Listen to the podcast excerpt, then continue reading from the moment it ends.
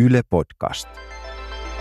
Paras tapa järjestellä kaikki asiat tietokoneessa on laittaa nollat ensin ja ykköset sen perään. Senhän nyt tietää lapsikin, mutta mitenkäs siitä eteenpäin? Siihen vastaa tällä kertaa vikasietotila.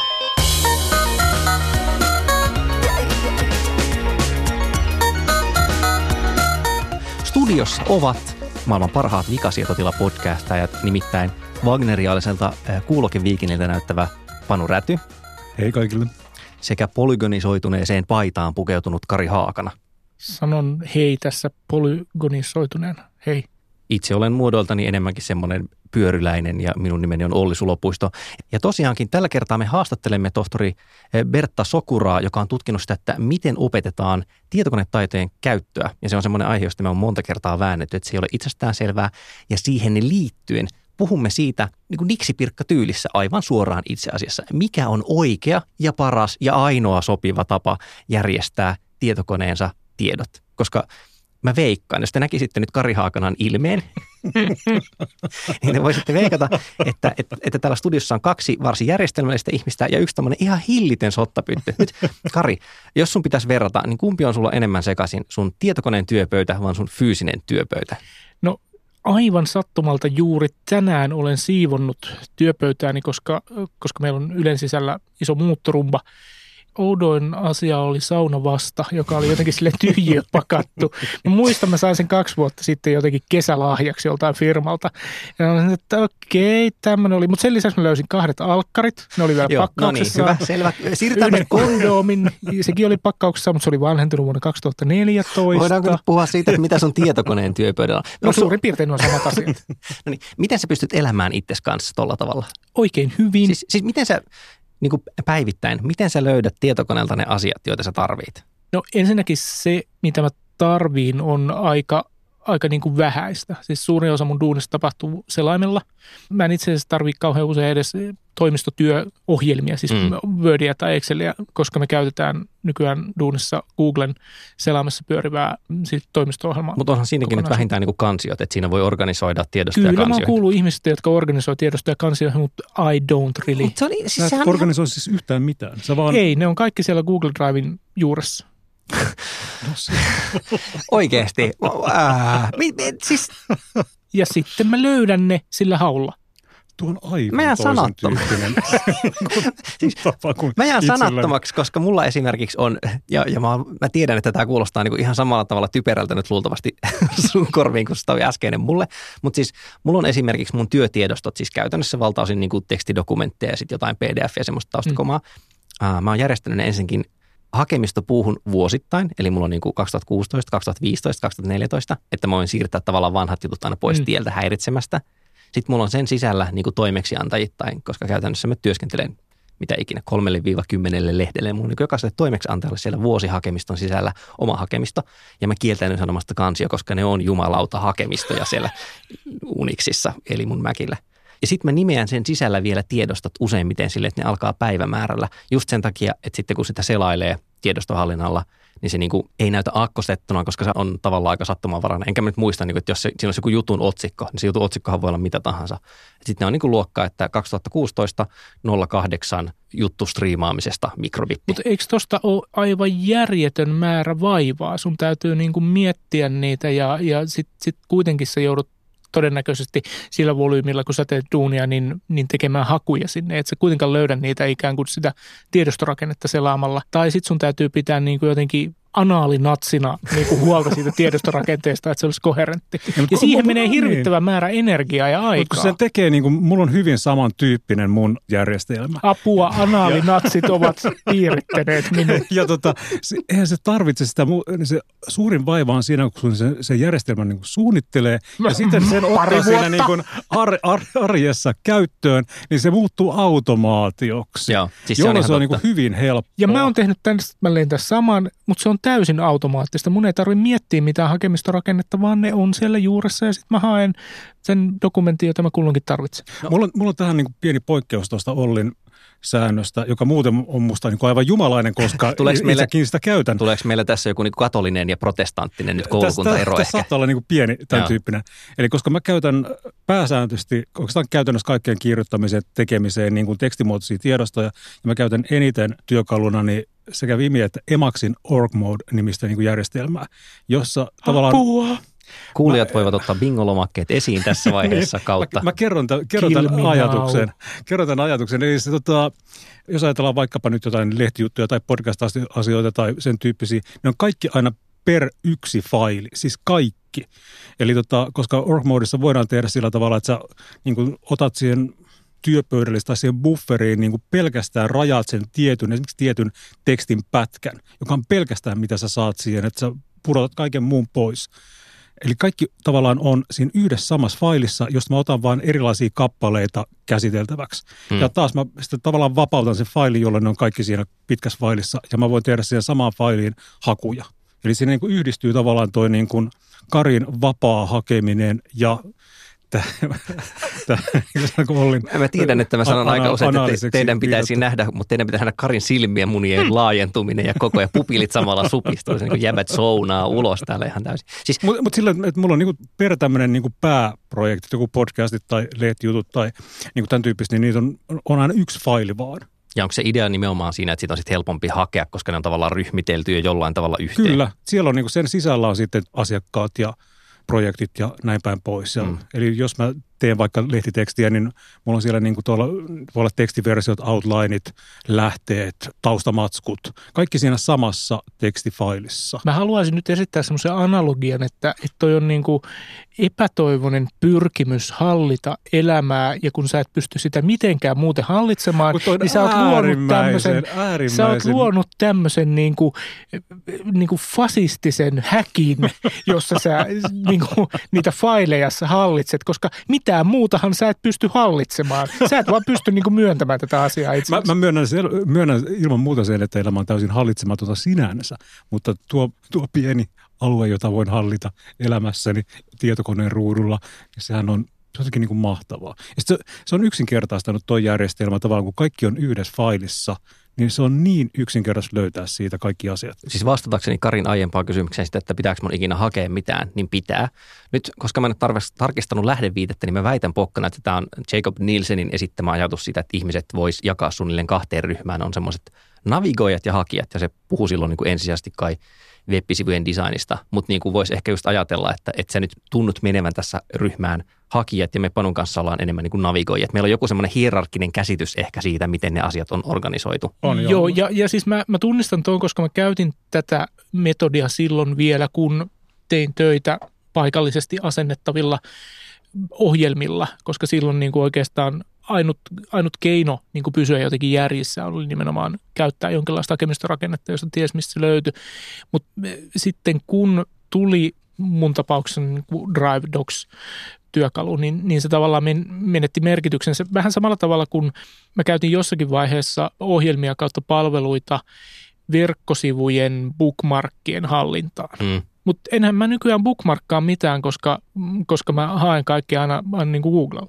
Mutta mun mielestä silloin sillä analifasistisellakin järjestämisellä on hyötyjä, koska mä oon tallentanut ikään kuin metatietoa siihen tiedostonimeen. Niin kuin mä näen heti, että mm. minkä julkaisijan, missä lehdessä se on ollut, koska siinä on se hakemisto. Sitten mä näen niin kuin siitä päivämäärästä suunnilleen, että milloin se on julkaistu, mikä niin kuin helpottaa asiaa, että ne ehkä tallentuu sinne muutenkin sinne fileen. Mutta nämä on ihan semmoisia niin käytännön asioita, että musta tuntuu, että on helpompaa, kun ne on heti siinä näkyvillä. Ja timestampit voi mennä solmuun, varsinkin kun siirtelee tiedostoja backupaa ja muuta. Että se on niin kuin, kyllä se hakukin on, on mahdollinen, mutta tota, se haku on – haku on niin kuin toissijainen. Mä... Mm, niin se ei yleensä tarvitse, ei tarvitse lähteä niin kuin käyttämään sitä hakua, mm. koska ne on jo olemassa. Mutta miksi, miksi, miksi se näyttäytyy teille tarvitsemisena? Siis mä, mä luulen, että tässä on joku niin persoonaero oikeasti, koska se ei mulle ole niin kuin tavallaan... vaan sanoa, että me ollaan Ollin kanssa analyysiä. No mä taisin sanoa sen itse asiassa, mutta, mutta että, että se, se, ei näyttäydy, niin, se ei näyttäydy mulle ikään kuin ylimääräisenä vaivana tai tarpeena, vaan se on niin kuin luontainen tapa toimia tuommoisen työkalun kanssa, että se hahmottuu nimenomaan haun kautta eikä, eikä niin kuin tiedostorakenteiden kautta? No, no siis, niin, mä tiedän, että siitä, siitä on puhuttu varmaan niin kuin kohta 20 vuotta, että JP-tiedostot kuolee tai niin kuin tiedostojen hallitseminen käsin kuolee. Ja varsinkin tietysti just iOS ja Androidin myötä mm. siitä tuli etenkin iOS. Se oli niin kuin iso juttu, kun se koko homma on piilotettu pääosin käyttäjältä. Mutta no viimeksi tänään taisin järjestellä niin kuin itse juuri tämän podcastin tiedostoja esimerkiksi. Ollaan tekemässä monta jaksoa – niitä tiedostoja käsittelee useampi kuin yksi ihminen. Siinä on monta vaihetta, niin kuin vaikka että leikkausversio, toinen leikkausversio muuta. Niin ellei siinä käytä semmoista jonkin sortin hierarkiaa, joka käytännössä sitten näkyy nimenomaan hakemistorakenteena ja tiedostoniminä, niin siinä tippuu ihan tosi nopeasti kärryllä. Niin kuin, että mulle on jo muutaman kerran, sen takia mä nimesin ne tänään silleen tarkasti uudelleen, koska mä rupesin miettimään, että onko me nauhoitettu se ja se osio ja onko se ja se osio ja, ja, ja tota, editoitu. Ja sitten se löytyy jostain niin just silleen, että kari-004.vav.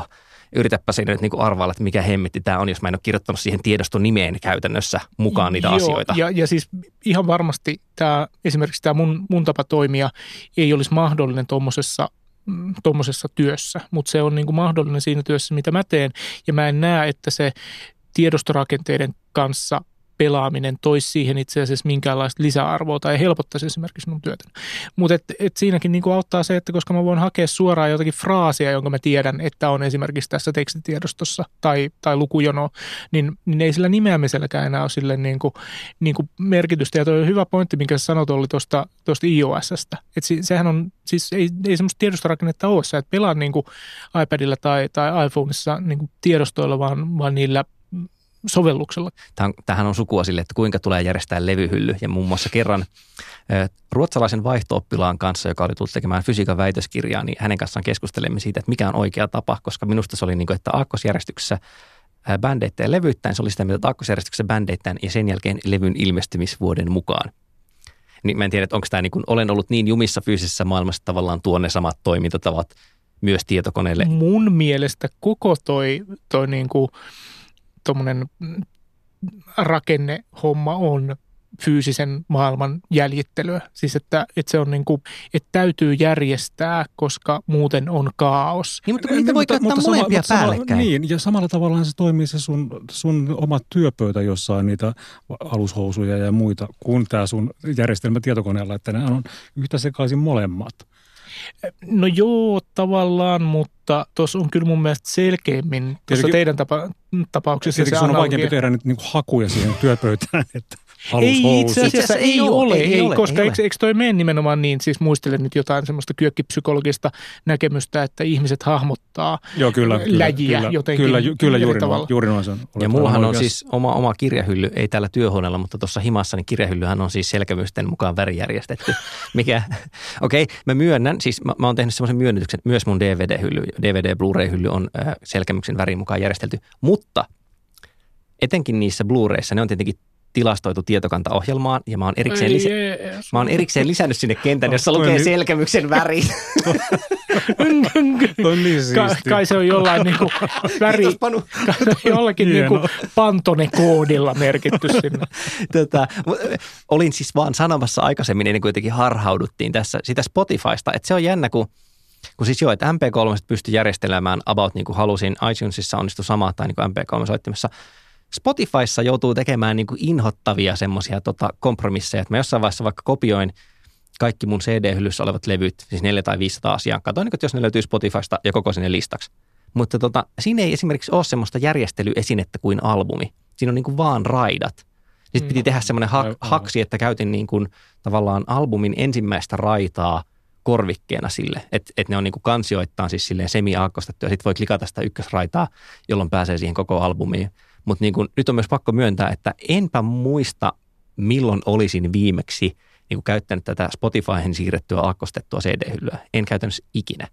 Mm. Spotifyssa mä käytän itse asiassa, no siinä mä oon muodostanut, se on niin semmoinen perverssi hybridi. Mulla on kuukausittaiset soittolistat, koska niin kuin helposti voi löytyä silleen sadasta 500 uutta biisiä kuukaudessa. Niin jossain vaiheessa mulla on uutta musaa lista, mutta kun se alkaa olla tuhansia biisejä, niin se on täysin käyttökelvoton. Et nyt tämä on niin kuin tietty muistin apuväline, että että tota, kun mä perustan joka kuukausi uuden soittolista e, itemin sinne, niin voi niin katsoa. Ajatus. Joo, joo, mä suosittelen siis lämpimästi, että jos, jos kaivaa paljon uutta musaa, niin joku täm, mutta siis joku tämmöinen metodi on pakko olla, koska mä en ymmärrä, miten muuten niin jostain, kun on tuhansia tai kymmeniä tuhansia asioita. Siis se ongelma siihen pelkkään hakuun tukeutumisessa on se, että sä menetät selailtavuuden. Siis se on tavallaan se, mikä siinä menee. On niin joku raja, minkä jälkeen ei voi vaan silleen katsoa jotenkin hahmottaa, että mitä siellä on. Sehän se on se trade-off, mikä siinä tulee. Niin, mutta sitten niin kuin Spotifyn tyyppiset ja Netflixin tyyppiset, joissa se pointti tietyssä mielessä on se, että tämä on kaikki. Siis tämä on se pointti, joka meille annetaan, että täällä on kaikki tai täällä on niin kuin ainakin merkittävä osa yhteistä kulttuuriperimästä, jota kutsumme audio, no tiedätte mitä tarkoitan, niin siellähän tavallaan se järjestäminen tapahtuukin nimenomaan suosittelun perusteella. Siis niin kuin käyttäjä, käyttäjän ei tarvitse ryhtyä siihen, siihen järjestämiseen, vaan palvelu järjestää sen sulle ja palvelu järjestää sen tavallaan näkymättömissä ja tarjoaa sulle suosituksina niitä asioita, joita se ajattelee sun tar- tarjoavan. No, joo, toi on muuten itse ihan totta, että varmaan niin kuin just rajattoman tarjonnan myötä tulee niin kuin nämä kaksi asiat, haku mm. ja toisaalta sitten se, että joku jollain tavalla aggregoi tai Juuri suosittelee näin. sieltä jotain listoja. Ja, ja tavallaan tämä on se, mitä mä odotan seuraavaksi johonkin tämmöiseen niin kuin Google Docs and Driven tyyppiseen, että sen sijaan, että mun tarvitsee hakea, niin se kertoo tai ajattelee tai, tai jollakin algoritmilla arpo, että jaa, jaa, kello on yhdeksän ja Haakana on työpöydän ääressä, joten se todennäköisesti haluaa nähdä tämän taulukon, mm. jota se, kävi, se käpisteli eilen. Semmoisia orastavia askeleitahan tuohon suuntaan on, on tehty, että on niin kuin jotain tavallaan kalenterityönhallintaohjelmia, mm, jossa kyllä. voi liittää niihin kalentereihin sit niinku merkittävästi tietoa, just vaikka tyyli, että esityslista laitetaan siitä ja, ja sitten se pingaa kaikkia sillä ajalla. Ja, ja Google Now esimerkiksi on tietyssä mielessä vähän tuohon suuntaan, vaikka se ei vielä ihan siihen työnkulkuun Tätä, erittäin hyvä, että pääsit Google Nowhun, koska siitä pääsemme lopettamaan tämän keskustelun. Kerron nimittäin Google Now-anekdootin, eli tänään olin täällä studiotyöhuoneella tuolla sosiaalitiloissa suorittamassa fyysisiä asioita – kun puhelimeni piippasi minulle ja sanoi, että 30 minuutin päästä sinun tulisi olla nauhoittamassa ohjelmaa. Ja siis mä olin ehkä 15 metrin päässä siitä paikasta. Mutta Google Now tiesi, että kakkaaminen vie aikaa. Mutta Google Now niin kertoi mulle 30 minuuttia etukäteen, että hei, sun pitää olla 15 metrin päässä 30 Google minuutin tiesi, päästä. että kakkaaminen vie aikaa. Siis tässä, tässä niin kuin tämän takia mä haluan järjestellä myös mun kalenterin itse. Ja, mä, ja, ja Kari, Kari yrittää derailaa tämän keskustelun todella pahasti, mutta mä en ollenkaan alistu siihen, vaan mä kerron teille – rakkaat kuulijat, että seuraavaksi haastatellaan Bertta Sokuraa, joka tietää, että minkä takia nuoret ei itse asiassa aina olekaan maailman parhaita tietokoneohjelmien käyttäjiä, vaikka joku voisi niin kuvitella. Tervetuloa vikasietotilaan haastateltavaksi kauppatieteiden tohtori Bertta Sokura. Kiitos. Tota, sä teit väikkärin, jossa purauduttiin semmoiseen aiheeseen, mitä me on tosi monta kertaa jauhettu täällä. Nimittäin se, että osaako kaikki nuoret ihmiset käyttää tietokoneita ja tietokoneohjelmia aina automaattisesti. Ja ylitulkitseenko, jos, jos luen sun väikkäristä, että tota, näinhän ei siis automaattisesti ole? Tulkitset ihan oikein. Näin ei ole. Eli tuota, he ovat kyllä tosi näppäriä monissa asioissa, mutta käyttö on hyvin pinnallista ja rajoittunutta mun ainakin perusolettamus olisi, että on niin mahdollista käyttää aika paljon jopa aikaa tietokoneen tai niin tietokoneiden ja kännyköiden parissa, mutta se ei ikään kuin välttämättä käänny semmoiseksi no sanotaan vaikka syvää osaamiseksi? No nythän on tehty paljon tutkimuksia niin kuin esimerkiksi tiedonhausta, tietoturvasta ja niin edelleen. Eli tuota, nuoret eh, hyvin nopeasti niin kuin hyväksyvät ihan tiedon mitä tahansa ne sieltä löytävät ja eivät ole kriittisiä, eivätkä paneudu syvällisesti niihin juttuihin. Mitä se osa, pinnallisuus merkitsee sitten osaamisen kannalta? Tietysti mä olen lähinnä nyt tutkinut työkaluohjelmia, eli taulukkolaskentaa, tekstin käsittelyä. Ja tuota, sehän on tyypillistä niin kuin tekstin käsittelyssäkin, että nopeasti huitastaan, eli kirjoitetaan se teksti, mahdollisesti sinne lisätään kuvia ja taulukoita, jotka hyppivät ja pomppivat siellä kuinka sattuu. Ja ei välttämättä kaikki saa sinne edes sivunumeroita lisättyä, eikä oikein niin kuin tyylit on ihan hakusalla. Eli sitten kun meillä on tämmöinen niin pinnallinen käyttäjä, niin tekeekö se siis niin, että mm, hän niin kuin saa vaikka justiinsa tekstidokumentissa otsikot näyttämään siltä kuin haluaa, mutta se ei, se ei ymmärrä, että, että olisi mahdollista niin kuin rakenteisesti merkata ne otsikoksi, vaan se ikään kuin jotenkin sattumanvaraisesti kokeilemalla melkein saa aikaan sen lopputuloksen, mitä se hakee? No joo, siinä on hyvin paljon sattumanvaraisuutta, mutta tietysti nyt on kyllä aika paljon yleistynyt tämä, että okei, että sisällysluettelo ja otsikot, eli se ymmärretään.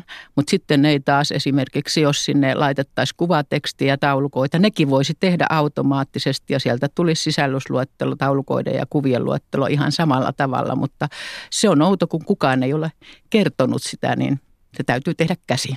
Eli ihmistä, ihmistä, ihmistä puuttuu tämmöinen niin kuin automaattinen uteliaisuus, että he alkaisivat itse perehtyä käyttämiinsä ohjelmiin, koska esimerkiksi vaikkapa Word on varsin laaja, siellä voi tehdä hyvin monenlaisia asioita.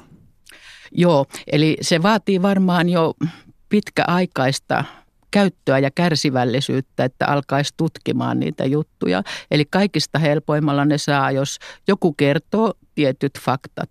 Eli oma-aloitteisesti niin vain harvat, eli täytyy olla minun mielestä aika syvällisesti kiinnostunut tehokkaasta oikeaoppisesta käytöstä, jotta tutkii näitä juttuja. Panu, Panua naurattaa, koska siis tämä on niin tämmöinen jotenkin vakia juttu. Että en mä tiedä, onko se joku ihmistyyppi, mutta mä tunnistan esimerkiksi itsestäni sen, että mähän siis oikeasti luen käyttöohjeita ennen kuin alan käyttää ohjelmia. Ja mä veikkaan, että mä oon aika pienessä vähemmistössä siinä. Ehkä se on just oppimistaktiikka, että mä haluan ikään kuin saada yleiskatsauksen, mitä on mahdollista enkä ainoastaan kokeilla silleen sattumanvarasti, että mitä sillä voi tehdä. Niin mä nautin siitä, että mä sukellan niihin niin kuin ohjelmiin ja ra- rakennan niistä ohjelmista sellaiset, sellaisia ympäristö, työ, tavallaan sellaisen työympäristön itselleni, josta mä, jossa mä viihdyn. No. Eli silloin se vaatii sen uppoutumisen ja sen opettelun. Minkälaiset tekijät sitten vaikuttaa siihen, että ihminen rupeaa oikeasti oppimaan vaikka just sen toimisto-ohjelmiston käyttöä? Minkälaisia ne oli ne niin palaset, mitä sä sait sieltä pilkottua, jotka siihen vaikutti? Joo, joo, eli tietysti tärkeähän on motivaatio.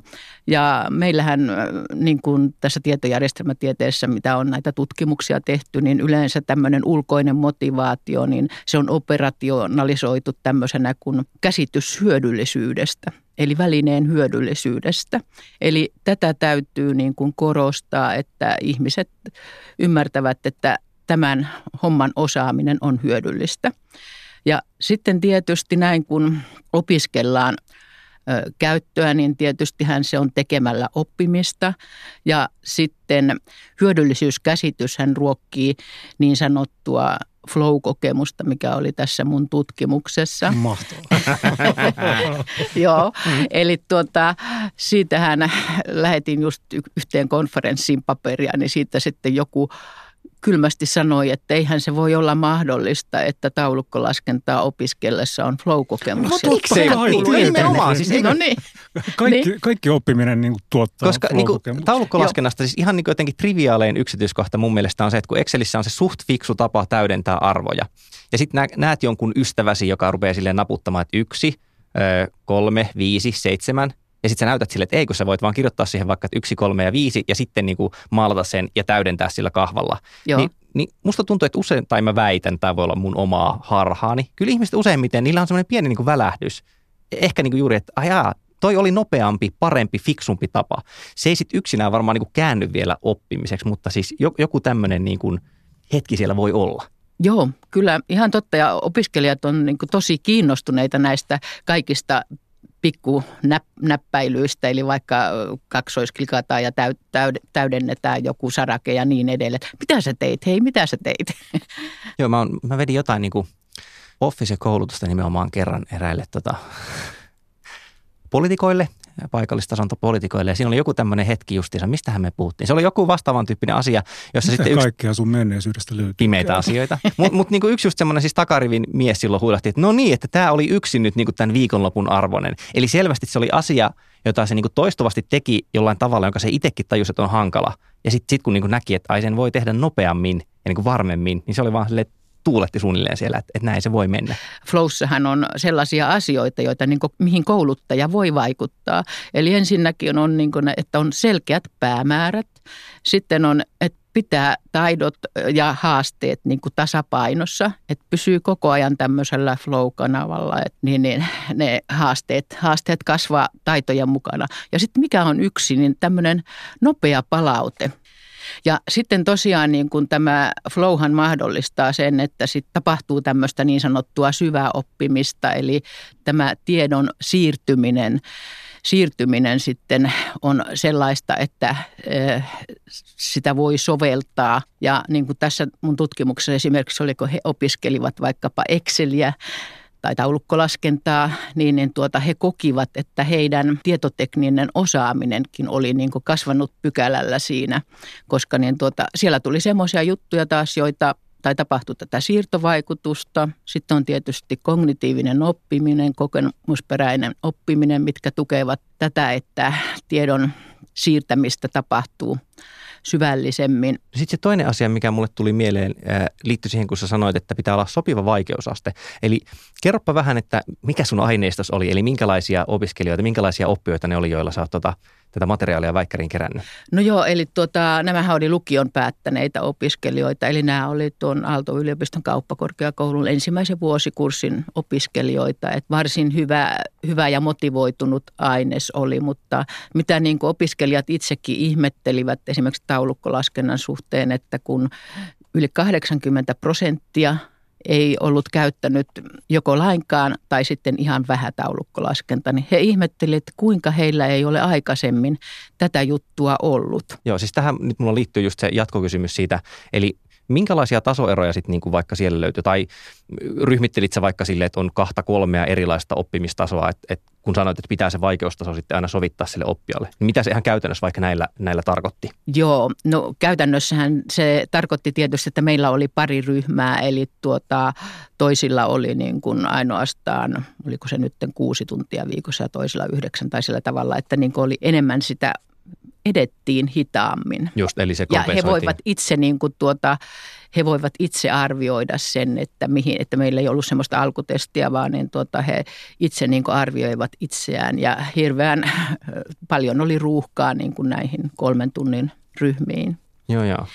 Ja sitten toisaalta sehän on ihan selvää, että niin tuota, kyllähän toiset osaa tosi hyvin, mutta se on niin pieni, pieni vähemmistö ja sitten on keskitasoa on suurin osa. Ja tuota, mutta sillä tavalla, että niin kun avuttomia ei ole kyllä ollenkaan, että ne on tosi motivoituneita tekemään, mutta ei valitettavasti kukaan aikaisemmin ole niitä esimerkiksi taulukkolaskennan saloja kertonut, niin ei niitä voi kuvitella. Ei voi mielikuvitella. No minkälaisin keinoin tietotekniikan omaksu, omaksumista voidaan sitä helpottaa? No varmaankin käytännön läheisiä esimerkkejä, eli tuota, meilläkin on tehtävät sillä tavalla, että toiset on ihan tämmöisiä nuorten arkipäivään liittyviä, vaikkapa niin ruokailuun, minkä verran mistäkin annoksesta saat sitten niin proteiinia ja hiilareita aamupalasta tai sitten vaikkapa liikuntaa, viikoittainen liikunta, että siellä on erilaista erilaista juttua, mutta sitten tietysti pääasia meidän tehtävistä on niin kuin näitä liiketaloudellisia juttuja, eli tehdään budjettia, varastolaskelmaa ja niin edelleen. No miten se flow-tila näkyy näissä oppimistilanteissa? Opiskelijat ovat kokeneet tehtävät mielenkiintoisina ja ovat nauttineet niiden tekemisestä. Ja sitten niin tuota, ovat uppoutuneet tehtävään jopa niin paljon, että ajantaju on hävinnyt. Mm, niin sehän ja, on niitä tavallisia, joille sitä niin kuin määritellään. Joo, ja sitten taas niin aina onnistuminen tehtävässä, niin tuota, se saa tämmöisen syklin, syklin aikaan, eli siitä tulee tämmöinen itse palkitseva, niin sitten vain jaksaa yrittää ja yrittää, vaikka olisikin jo kolme tuntia tehnyt sitä hommaa. Ja siis tämähän on niin stereotyyppisesti semmoinen juttu, mikä liitetään tietokoneisiin. Olisi sitten niin tietokonepelejä tai ohjelmointia tai muuta, mutta just semmoinen – niin kuin, okei, okay, ulkopuolelta näyttää melkein, että, että tota, tyyppi on kamoissa, koska ajantaju katoaa. Mä en tiedä, onko se se, että tietokoneella on niin kuin helppo toistaa nopeasti asioita, että, että jos jotain menee pieleen, niin on tosi nopeata muuttaa vähän jotain ja kokeilla uudelleen ja ehkä onnistua ja just rakentaa silleen niin kuin pala palalta. Niin ja liittyen se niin kuin ongelmanratkaisuun, niin, että nimenomaan. Se, nimenomaan, se ongelmanratkaisu myös usein tuottaa sitä flow-tilaa. Kyllä. Että sä rat, ratkaiset ongelmaa ja sä se vie sut ikään kuin mukanaan. Joo, joo, kun sehän on totta ja, ja sunhan täytyy niin kuin itse ponnistella päästäksesi siihen flow-tilaan, että joskushan se on aika ankaraa ponnistelua, mutta sitten lopputuloksena on kuitenkin tämmöinen huippusuorituskyky hmm. ja hyvä olo. Hmm. No miten sitten, mikä on sun näppituntuma siitä, että, että jos pitäisi verrata tämmöistä opiskelijaikäistä ihmistä – tiedä mihin ikinä, keski-ikäiseen tai sitten vaikka niin kuin 50 60 suomalaiseen, niin onko ikään kuin heissä oppijoina, siis nimenomaan tietokoneiden käytön oppijoina, voiko siellä olla joku perustavanlaatuinen ero taustalla? Että, niin kuin, että mistä tavallaan tulee se koko myytti siitä, että nuoret on hyviä tietokoneiden kanssa? No se tulee varmaan siitä, että kyllähän he hirveän nopeasti tekee juttuja. Et kun tulee uusi asiakin, niin kyllähän he ottaa, omaksuvat sen hirveän nopeasti ja sitten vanhempi vielä kelaa ja, kelaa ja sitten itseäni olen ajatellut, kun on kanssa käynyt niin hitaaksi, niin, niin, niin tuota, ihmiset vaan sanoo, että sulla on vaan niin paljon tietoa, että täytyy kelata ja kelata ennen kuin, niin kuin uskoo, että tämä, tämä nyt menee läpi. Ja se tietyllä tavalla niin kuin kokemattomuus olisi hyödyksi oppimisessa. No siinä nopeus, joo. joo Kyllä joo. se nopeus on varmaan, joo. Tähän liittyen siis kokemattomuuden niin kuin sukulaisena mä mietin sitä, että Törmäsit sä sitten käytännössä semmoiseen asiaan kuin, siis miten opitaan pois sitten huonoilta tavoilta? Kyllä sitä nuorillakin on, koska esimerkiksi niin kuin tyypillisesti se on kauhean, kun he ovat niin nopeita, niin he, he kun kirjoittavat tekstin käsittelyäkin ja jos pitää sivuvaihto johonkin saada, niin eivät he paina sitä sivuvaihto näppäintä, vaan niin tuota, painavat enteriä niin kauan, että sivu vaihtuu. Mm, niin. Että niin tuota, se on hirveän vaikeaa sitten sanoa, että voi hyvänä aika, kun sä yhdellä näppäimellä pääsit. Että kyllä nuorillakin on niin kuin sitä, sitä pois oppimista. Tämä on ihan, ihan niin kuin samanlaista. Muistan ihan tietokoneen alkuaikoja, kun oli kollegoita ja, ja, ja rehtorit ja niin edelleen, niin tuota, ja opettajatkin, niin oli käyttänyt kirjoituskonetta – niin aina rivin jälkeen painettiin enteriä. Kyllä. Et se oli niin kiva, että niin tuota, kuitenkin Wordissa on niin tämä toiminto, että etsi korvaa, että sain niitä rivinvaihtoja sieltä vähemmäksi, että sai johonkin kuosiin aina ne tekstit. M- mutta siis tämähän on se tota, niin kuin hyvän ohjelmojan hyveitä tyyppinen, mutta onko se Larry Wallilta Perlin kehittäjältä, että pitää olla niin laiska, että yrittää aina löytää sen helpoimman tien. Ja siis helpoin tie on just se, että jos jokin asia pitää toistaa manuaalisesti kymmenen kertaa, niin eikö mun mm. kannattaisi nyt hakea joku tapa, joka hoitaa sen kymmenen toistoa mun puolesta joo, tyyppinen ajatus. Kannattaa skripti, Tosin, tosin tässä törmätään just siihen, että ehkä olen itsekin joskus syyllistynyt siihen, että okei, nyt mun pitäisi tehdä tämä juttu kolme kertaa, joten se kannattaa automatisoida ja sitten niin menee 15 minuuttia siihen ja se, se ei välttämättä edes toimi se mun automatisointiyritys. Mutta niin no, mut se on, se on, sehän on niin kuin oppimiskokemuksena just täydellinen, että, että tavallaan sen takia mä sitten tulen kokeilleeksi jotain uusia juttuja, koska mulla on just silloin se tarve ratkaista se ongelma. Ja vaikka ulkopuolinen tarkkailija, eh, minulle on ehkä joskus sanottu esimerkiksi sille, että, että miksi sä käytät niin hirveästi aikaa tuommoisen mitättömän jutun nysväämiseen, niin se pointti on just siinä, että se ongelman ratkaisu olisi kiinnostavaa. Ei niin kuin tavallaan, että opin jonkun hienon toiminnon, vaan että katso, miten elegantisti Joo, tämä nyt toimii. Tismalleen näin, ja sitten sehän laajentuu sitten myös tavallaan muihin tehtäviin myöhemmin. Kyllä. Että sä pystyt niinpä, käyttämään niinpä. sitä myöhemmin Joo. muissa toimissa. Ja niinpä tarvisikin mä, niin tuota, kun puhuttiin tästä soveltavasta käytöstä, niin sitten siinä on vähän koukeroisia määritelmiä, mutta sitten niin tuota, näin käytännössä, mitä se soveltava käyttö tarkoittaa oikeastaan, niin tuota, ihmisten pitäisi aina silloin tällöin niin tuota, uudelleen arvioida tietotekniikan käyttöään. Eli varsinkin tämmöisiä juttuja justi, jota tekee päivittäin aivan hirvittävät määrät, niin miettiä, että niin tuota, teenkö minä tämän järkevästi, saisiko tämän helpommalla. Ja tietysti voi itse etsiä ratkaisua, mutta aina voi kysyä kollegalta tai joltain muulta, että miten sä oikein hoidat tämän homman. Mm, musta musta niin kuin just tuosta syystä melkein kaikkein kiinnostavimpia on semmoiset tosi arkiset asiat. Siis okei, okay, mä oon ammatiltani toimittaja, mutta kyllä mä kyselen just muilta, että miten sä niin kuin hoidat muistiinpanot vaikka tietokone tai, tai miten sä kirjoitat, koska ihmisillä on vähän eri toimintatapoja ja jotkut on voinut kehittää jonkun niin kuin jollain tavalla elegantimpaan tai tehokkaamman tavan siihen. Ja just sen takia, että kun se on niin usein toistuvaa, niin sitä ei ehkä tule ajateltua. Siinä on semmoinen jännittävä niin kuin käänteinen jotenkin riippuvuussuhde melkein. Kyllä. Joo. Emaxin org mode. Me ei panu ruveta puhumaan Emaxin org modista todellakaan. Eikä me ruveta puhumaan viista, eikä me ruveta puhumaan Iivilistä tässä. Siis oikeasti nyt sä rupeat puhua haastatteluissakin Emaxista. Tämä, tämä karkaa niin käsistä. Tätä, kiitoksia paljon Bertta Sokula. No niin, Tämä oli kiitos. mahtava haastattelu. Oppimisen ylistyshän se on aina vikasietotilallakin mielessä, joten näin lopuksi sitten loruttelemme informaatiota paksuina virtoina korvinne. Panu, sulla oli joku semmoinen ohjelmistolta tuoksahtava neuvo. Kyllä. Harvoin näkee mitään tämmöistä ihan uutta kiinnostavaa apuvälinettä niin oppimiseen ja ideointiin ja kirjoittamiseen, mutta yksi tämmöinen musta kiinnostava uudehko sovellus on tämmöinen kuin Ginkgo-palvelu, eli ginkoapp.com. Tämmöinen tavallisen tekstinkäsittelyohjelman niin puhtaan sivun sijasta, niin tämä Ginkgo on jaettu tämmöisiin sarakkeisiin. Sarakkeisiin luodaan kortteja, jotka toimii juurina uusille korteille. Ja tämä menetelmä muistuttaa tämmöistä systeemiä, jota esimerkiksi elokuvakäsikirjoittajat käyttää. Eli asiat järjestellään korteille, jotka ovat laajennettavissa siis ihan sivuiksi. Eli tämmöistä perinteistä tekstinkäsittelytyökalusta askel on aika iso. Silloin voi tehdä niin opiskelumuistiinpanoja tai kirjoittaa vaikka pitkän verkkojutun tai vaikka leffakäsikirjoituksia ja niin edelleen. Kun nämä, kun nämä muistiinpanot, suunnitelmat tai kirjoitushanke on tehty, niin sen voi siirtää jatkojalostukseen monenlaisessa muodossa, esimerkiksi Markdownina, HTML.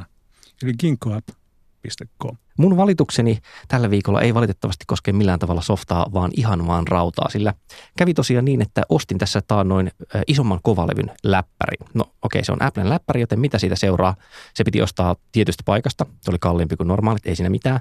Mä ostin samalla ruuvarit siihen, koska siinä on totta kai erilaiset kannat. Asensin sen, oli helppo homma, siirsin vanhan käyttiksen sinne, sekin oli helppo homma. Ja sen jälkeen kone ei enää aina toiminutkaan, ei aina herännyt suspendista. Avasin luukun, näytön ei, ei toimi, piti tota ripuuttaa. Sinänsä siis toimii sen jälkeen yleensä, mutta, mutta oli epämiellyttävää. Ja keskustelin helpparin kanssa tästä, niin oli silleen, että, että ootko kokeillut tota, ottaa sen kovalevyn irti, kumittaa sitä pyyhekumilla ja sitten käyttää siihen tinneriä. Ja mä olin, että no en ole kyllä vielä kokeillut sitä, enkä ole itse vieläkään ehtinyt tehdä sitä. Mutta sitten samalla Mitä, huomasin... et noudattanut niitä ohjeita? No, no siis en ole ehtinyt, en ole ikinä paikassa, jossa mulla olisi samaan aikaan sekä pyyhekumi että niin kuin jotain alkoholia. Tai siis olen paikassa, jossa on alkoholia ja pyyhekumi, nyt rupean millään niin kuin skumpalla sitä putsaamaan. Ja tämän kaiken kruunaa se, että mä tajusin vasta nyt, että tuossa oli pitkään, siis tuossa on tyyliin kahdeksan ruuvia alakannessa, ja siinä oli pitkään yhden ruuvin kannan päällä ollut teipin pala. Ja se johtuu siitä, että se ruuvi oli hävinnyt. Siis huolto oli laittanut siihen vaan teipin palan siihen kannan päälle. Oli muuten elämäni kalleimmat ruuvit. Maksoin äh, kahdeksasta ruuvista 18 euroa posteineen. Jösses. Parhaat oli Amazonissa silleen, että se ruuvi olisi maksanut, ruuvisetti oli niin jotain, että 1,65 ja postit 50 dollaria. että tota, olin silleen hirveän voitoriemassa kliksuttelemassa sitä ostoskoria sitten vikassa vaiheessa, että chippaat Suomeen, no tässäpä sulle hinta. Mutta joo, en mä, ehkä se joskus toimii sitten, kun mä saan alkoholia ja pyyhekumin. Toi kuulostaa jotenkin, miten mä sanoisin, äm, vastustamattoman vanhanaikaiselta, niin kuin nimenomaan tuo pyyhekumi Se pyyhekumi, joo, joo, joo. Ei mikään silleen, niin kuin, että käy hakemassa kaupasta joku sähkötarvikkeiden putsaamiseen tarvittava mm. asia, vaan ota pyyhekumi. Faber-Castellilla. Kyllä, kyllä. Kari, olisiko sulla jotain semmoista sivistyksen itua tuikattavissa? Kyllä, puhun nyt vahvasti itseäni vastaan, mutta koska olen, kuten sanottu, toivottoman No teidän näkökulmastanne epäjärjestelmällinen, enkä käytä mitään kansiointia tai, tai tiedostorakennetta, niin tuota, mutta siitä huolimatta tämä on asia, joka, joka mua jollakin tasolla kiinnostaa, että miten ihmiset kehittävät itselleen käsittämättömiä neurooseja ja yrittävät organisoida elämäänsä ja tekemistään. Ja sitten niin, tuota, meitä. Mä yritin katsoa katorajaa, mutta te olette niin isoja. Ja tuota, on olemassa tämmöinen metodi nimeltä Getting Things Done, joka on mm, tavallaan luotu kai, jos mä oon ymmärtänyt oikein, niin nimenomaan siihen, että, että asioiden tekemisestä tulisi rutiinia ja mahdollisimman vähän ikään kuin kognitiivisesti ihmisiä rajo, rasittavaa. Ja, ja se on saanut aika paljon seuraajia, ihmiset käyttää tätä metodia ja sen erilaisia variantteja kyllä. Eli Mut, niin. Sä arvostelet meitä kategorioinnista ja sen jälkeen sä, niin sä alat suositella getting things done, joka no, koska, perustuu nimenomaan siihen niin kuin kyllä, Kyllä, ja, ja mä niin kuin täysin ymmärrän, että, että niin kuin sanottu, niin kaikkeen työhön ja kaikkeen toimintaan se tapa, jolla mä toimin, ei, ei välttämättä sovellu ja jotkut ihmiset tarvii apua siihen, mikä multa sujuu ikään kuin luonnostaan. Ja, ja getting things done on yksi tämmöinen apuväline.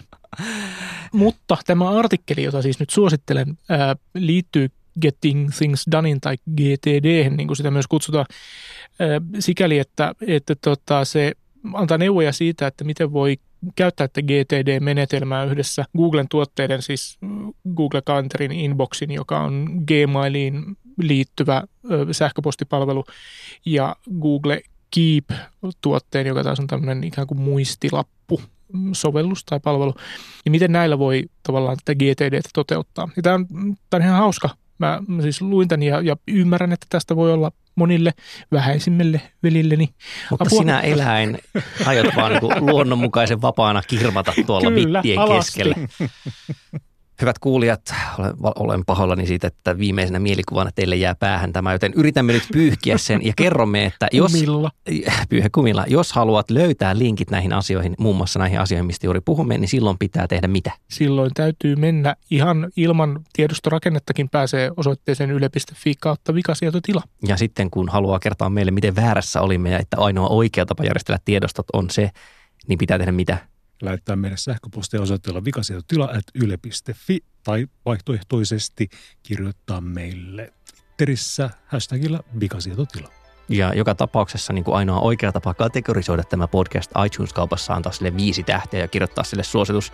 Joten rakkaat kuulijat, Olipa taas hauskaa tavata teidät näin auraalis virtuaalisesti. Tämä tunnusmusiikki tässä on Juha Jaakkolan ja viikon päästä vikasietotila siirtyy vielä isompaan bittisyystilaan. Voiko noin sanoa? Kai noin voi sanoa. Voi. Moi moi.